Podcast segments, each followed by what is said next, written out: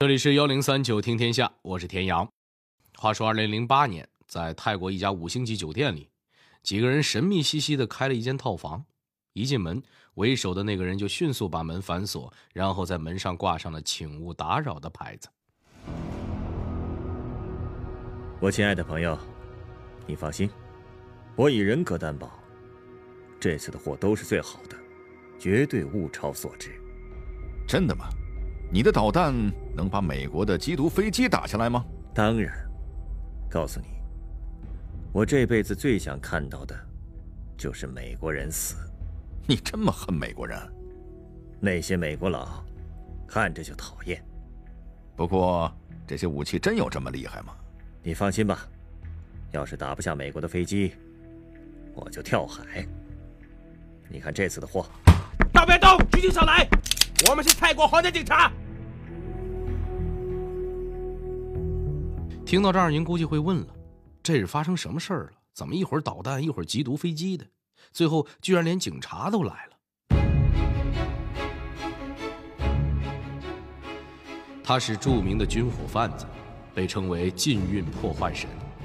他为何会走上军火贩卖这条不归路？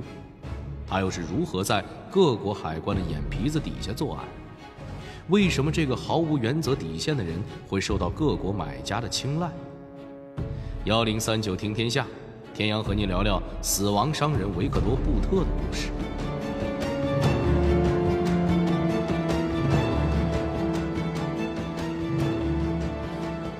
作为全球军火供应商，维克多·布特的出身充满了神秘色彩。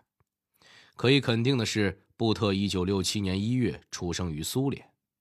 不过，具体出生在苏联的什么地方就不得而知了。根据联合国安理会的官方文件表示，布特生于塔吉克斯坦，而布特本人却说自己出生在土库曼斯坦。另外，据南非情报部门调查，布特拥有乌克兰血统，但是也有说法是他父母都是俄罗斯人。总之，维克多·布特一直是个谜一样的男人。布特出生的时候正值美苏冷战期间，当时的苏联还是一个强大的国家。为了争夺世界霸权，苏联大力扩充军备，因此布特刚到十八岁就参军入伍了。后来在部队磨练了几年之后，这个精明能干的小伙子又进入了莫斯科军事外国语学院继续深造。当时的他是个超级大学霸，在学校里一口气学了好多种语言。什么俄语、乌兹别克语、英语、法语、葡萄牙语和汉语，他都会说。不过，布特就读的这个莫斯科军事外国语学院可不是一般的院校。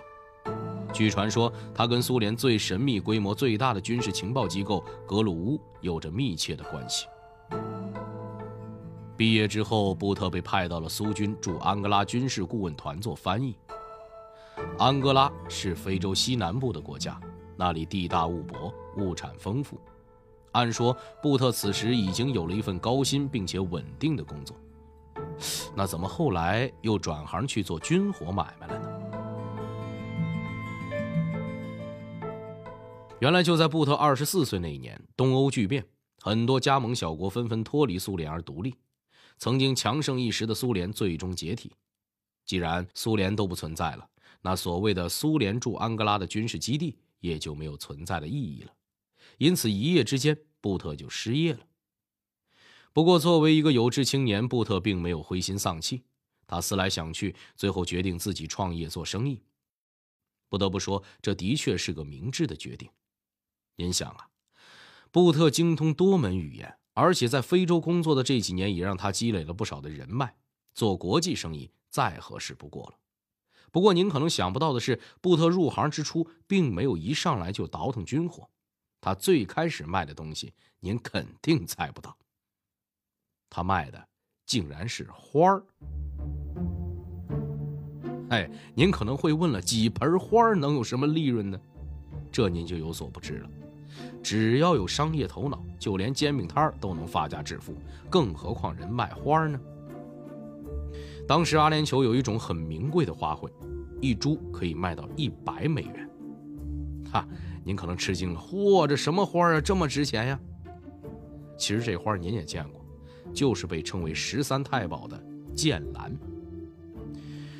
其实这个剑兰真算不上什么特别名贵的品种，但是偏偏阿联酋人对它情有独钟，视它为珍宝。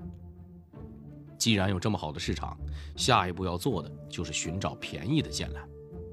布特发现，在南非一株剑兰只要两美元，也就是说，如果从南非买进，再转手卖到阿联酋，一来二去能赚到九十八美元的高额利润。当然了，这里头没算运费啊。为了节省运费呢，布特就自己成立了一个国际运输公司，然后从一个小机场租了几架破烂的运输机，用来运输剑兰。这种运输机租金便宜，而且运量极大，飞一次可以运二十吨剑兰。您就琢磨吧，布特这一趟能赚多少钱？跟倒卖剑兰的高额利润相比，运输费这点小钱根本就算不上什么了。布特不愧是一位精明的商人，光靠倒卖花卉就赚到了自己创业后的第一桶金。不过，既然卖花卖得好好的，他怎么后来又卖上了军火呢？前面咱们讲了，东欧剧变后，苏联解体，原本强大的国家不但四分五裂，而且还穷得叮当响，百姓吃不上饭，军队发不出钱。这就导致很多军事装备都成了没人用的废品，其中就包括运输机以及枪支弹药。布特知道这个消息之后十分兴奋啊，他抖隆了一下脑袋，就甩出了一大堆靠倒卖武器赚钱的金点子。于是，在金钱的巨大诱惑下，布特走上了死亡军火商这条不归路。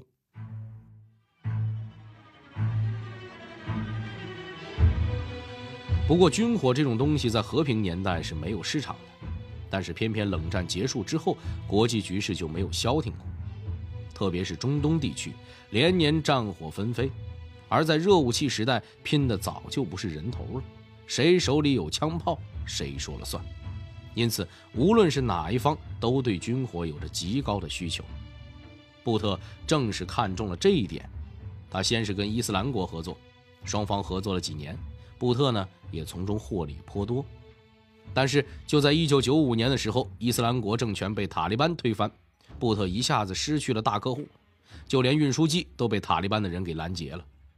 塔利班扣下了机组的七个俄罗斯人，以此作为要挟。为了救出这几个同伴，布特无奈之下找到了俄罗斯的外交官，一起前往塔利班进行谈判。不过都说天无绝人之路啊。布特总是能把危机转化成机遇，在塔利班组织面前，布特神情自若。他凭借着三寸不烂之舌，把对方忽悠的是一愣一愣的。最后，不但成功解救了人质，而且还顺便谈成了一个新的大客户。听到这儿，您可能会说：“这布特做买卖也太没原则了吧？怎么什么人的生意都做呢？”的确，在赚钱这方面，布特真的是给钱就行。唯利是图这句话放在他身上体现的是淋漓尽致。他能把以色列制造的冲锋枪转手卖给穆斯林，然后从中谋取利润。要知道，以色列人和穆斯林可是不共戴天的仇敌。他们要是在战场上被自己制造的武器打死了，那恐怕还真是做鬼都不瞑目呢。可是布特呢？他从不偏帮某一方，有时候战争双方都从他这里购买军火，比如1997年。扎伊尔总统被反政府武装拉下马，当时那些反政府组织所用的武器全部都是布特卖给他们的。但搞笑的是，这位被赶下台的总统跑路的时候，负责接应他的飞机恰好也是布特的。总之，在布特的眼中，从来没有什么正义和非正义的概念，更不管什么原则和立场，就好像他卖的不是军火，而是菜市场里的萝卜青菜。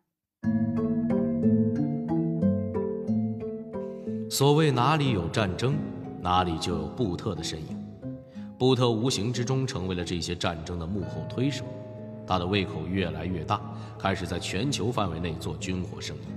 那么，他都跟哪些人合作过呢？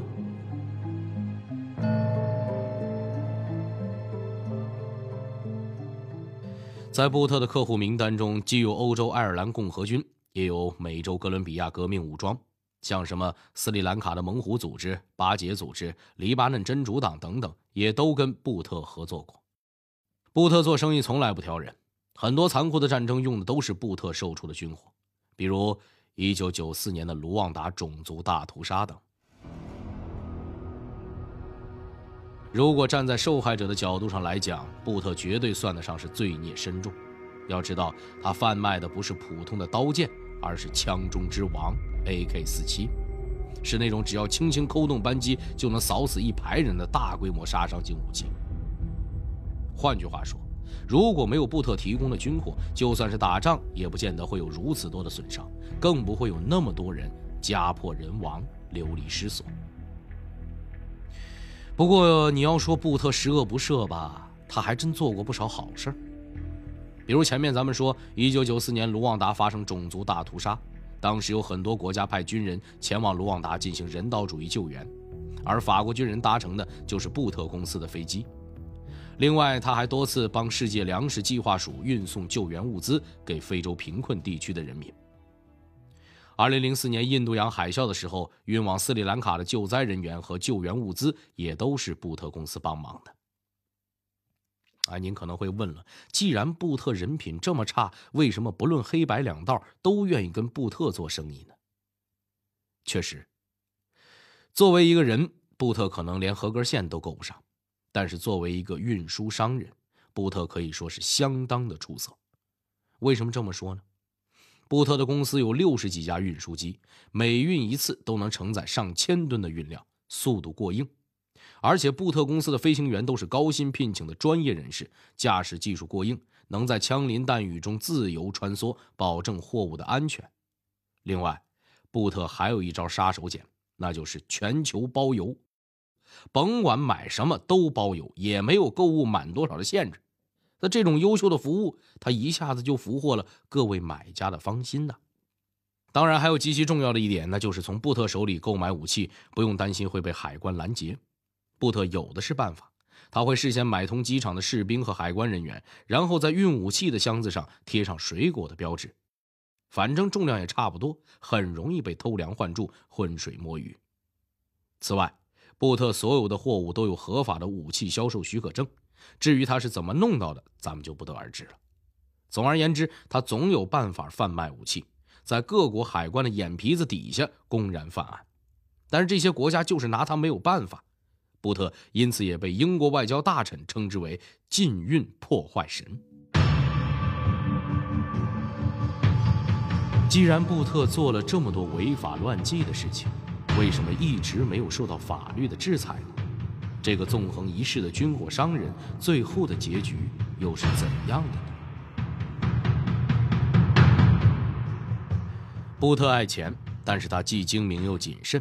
在这些非法交易中，布特从来不亲自出面，他只负责租飞机和搞运输。布特从来没有亲眼见过自己贩卖的那些恐怖的商品，想要抓贼拿赃根本就不可能。而且这人狡猾得很。他只接受现金和钻石交易，完全不存在什么银行转账记录，根本就抓不住他的犯罪证据。因此，整整十多年间，布特一直逍遥法外，靠着赚回来的带血的金钱吃喝享乐。不过，布特这种给反政府武装和恐怖组织提供武器的行为，终于激怒了世界上的一个超级大国，那就是美国。其实美国早早的就盯上了布特，但是苦于证据不足，一直没办法下令抓他。一直到二零零一年秋天，惨绝人寰的九幺幺事件爆发，美国民众死伤惨重。这件事之后，美国直接把矛头指向了布特，因为这些年来布特一直在给塔利班卖军火。美国情报部门相信，九幺幺恐怖袭击的军火也都是布特卖给他的。就这样，布特。一下子成为了美国政府的头号通缉犯。为了躲避风头，布特不得不逃回俄罗斯寻求庇护，因为根据俄国宪法，即使本国公民犯了法，也不接受外国引渡。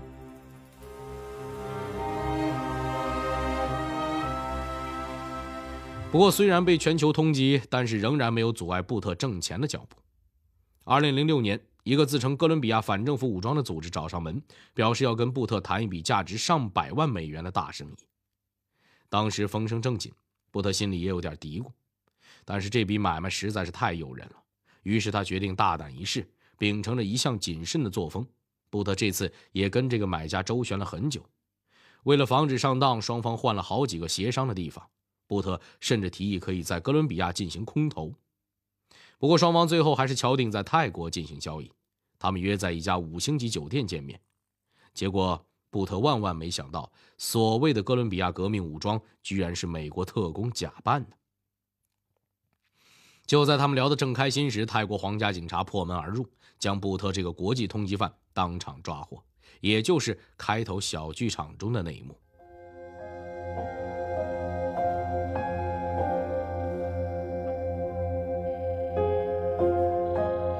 即使逍遥一世，军火商布特最终还是没能逃过法律的制裁。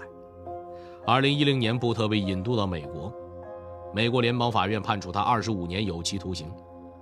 一代军火贩子最终落网，他的故事也被改编成了电影《战争之王》，由尼古拉斯·凯奇担任主演。